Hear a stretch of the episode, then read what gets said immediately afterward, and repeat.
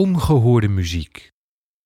Ging je in de jaren 80 van de 19e eeuw in Parijs naar een concert, dan kon je in de concertzaal dit wel eens horen.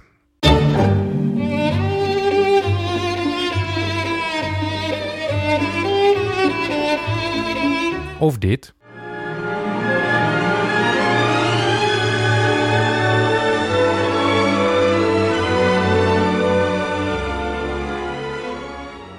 En in de salons was dit helemaal nieuw.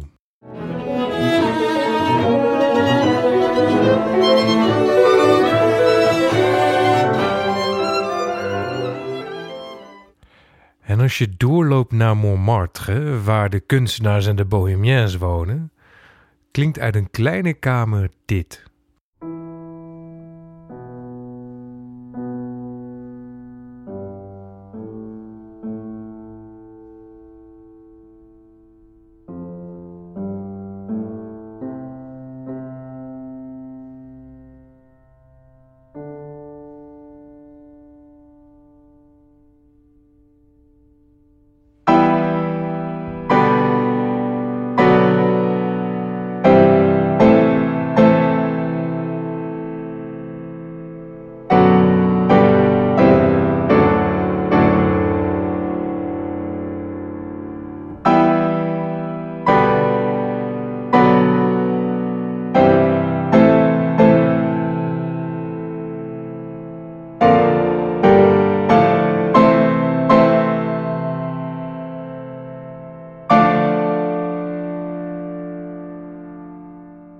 Wat is dit? Deze muziek is volkomen statisch, alsof het zich wil onttrekken aan de tijd.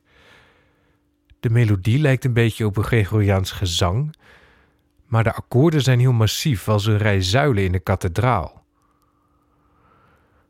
Het gekke aan deze compositie is dat het niet gaat over melodie. Deze muziek gaat over contrast in dynamiek en textuur of hoe vol de klank is. Dus als de piano hard speelt, heeft de melodie een dichte textuur. Als de piano zacht speelt, een open textuur. Als je het hele stuk hoort, valt op dat het maar één melodie behelst. Dat Gregoriaans gezang, dat vier keer op een net andere manier wordt gespeeld. Let op, dit is het begin. De piano heeft hier eigenlijk maar één stem.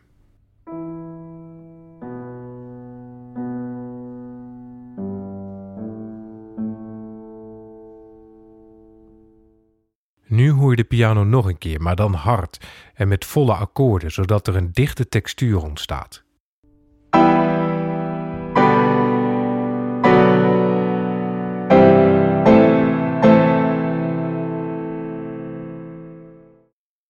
En daarna weer zacht met een open textuur.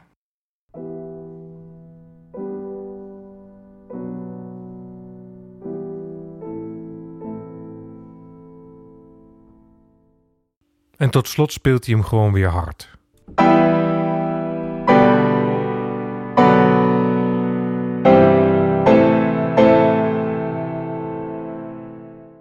Zo'n hele compositie opbouwen rond één zo'n frase, één zo'n zin, hoe de akkoorden worden gebruikt. Alles aan deze compositie is anders. Zelfs de titel, ogive. Een ogive is een type boog in een gotische kathedraal, een bouwkundige term als titel gebruiken. Niemand had dat ooit eerder gedaan. In de vier delen waaruit ogive bestaat, is de melodie in elk deel anders, maar het contrast is in elk deel gelijk. Deze muziek komt schijnbaar uit het niets. En dit is geen werk van een bekende componist die in de winter van zijn leven zijn voorheen zo bloemrijke muziek volledig tot de essentie terugbracht. Nee, dit is een van de eerste composities van een jongen van twintig totaal onbekend en al helemaal onbemind.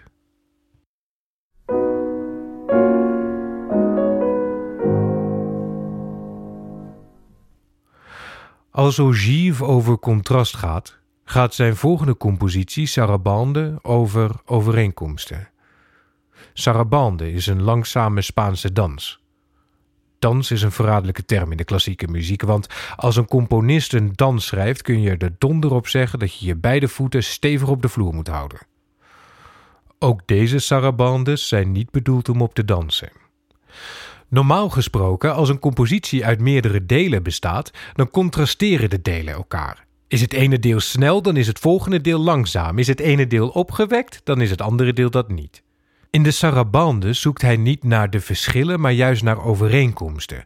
Door zich te richten op die overeenkomsten vindt hij een nieuwe vorm uit waarin de drie dansen niet meer los van elkaar kunnen worden gezien als deel 1, 2 en 3, maar samen één geheel vormen.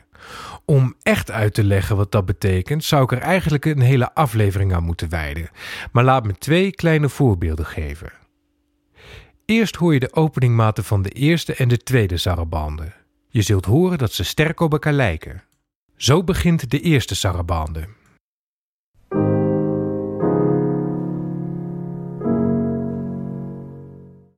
En zo de tweede.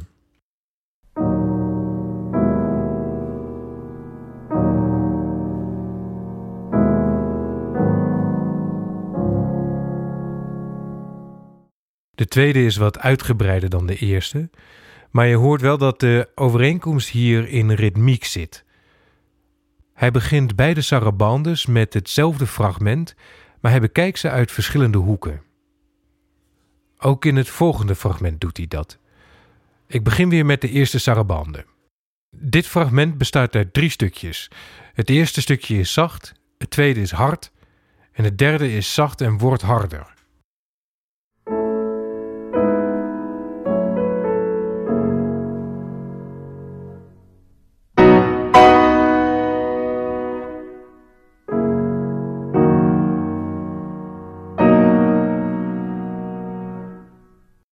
Het tweede fragment is precies omgedraaid. Dat begint hard en wordt zachter. Het tweede stukje is hard en het derde stuk is zacht. Let maar op.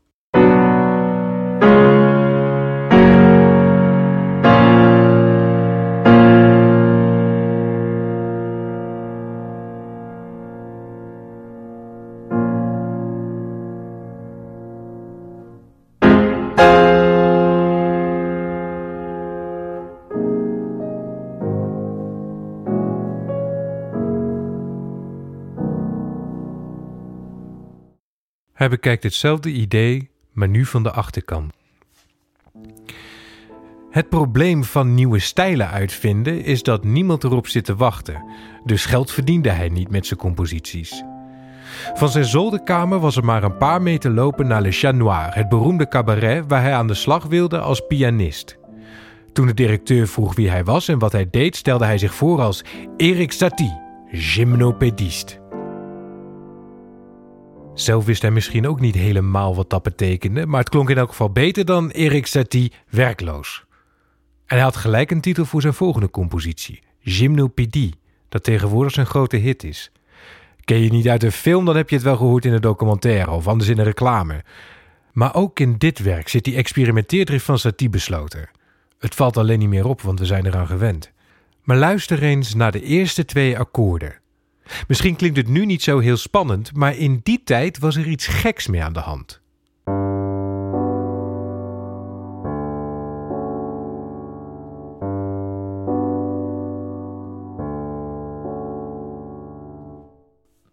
Wat dat precies is, kan ik het beste als volgt uitleggen.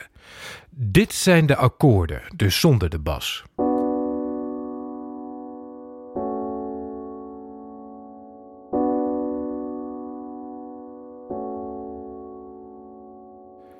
Een andere componist had waarschijnlijk bij die tonen deze bas gekozen.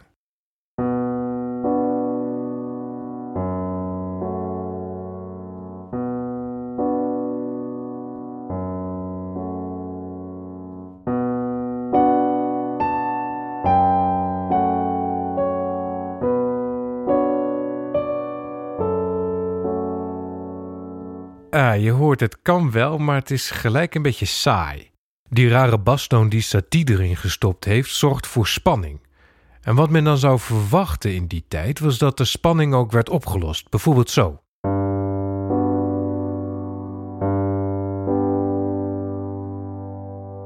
En in het andere akkoord bijvoorbeeld zo.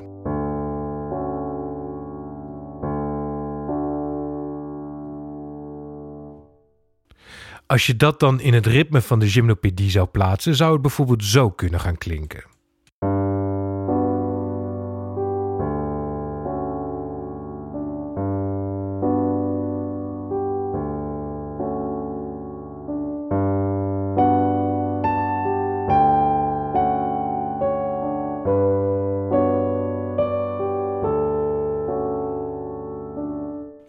Ja. Doordat Satie er dus voor kiest om de akkoorden niet op te lossen, blijven ze steeds een vraag zonder antwoord, waardoor het wat onbestemds of melancholisch krijgt. En het klinkt nog steeds modern. De volgende keer dat je de gymnopedie voorbij hoort komen, sta dan eens stil bij wat je hoort en bedenk dat dit in 1888 is geschreven door Erik Satie, gymnopediste révolutionnaire.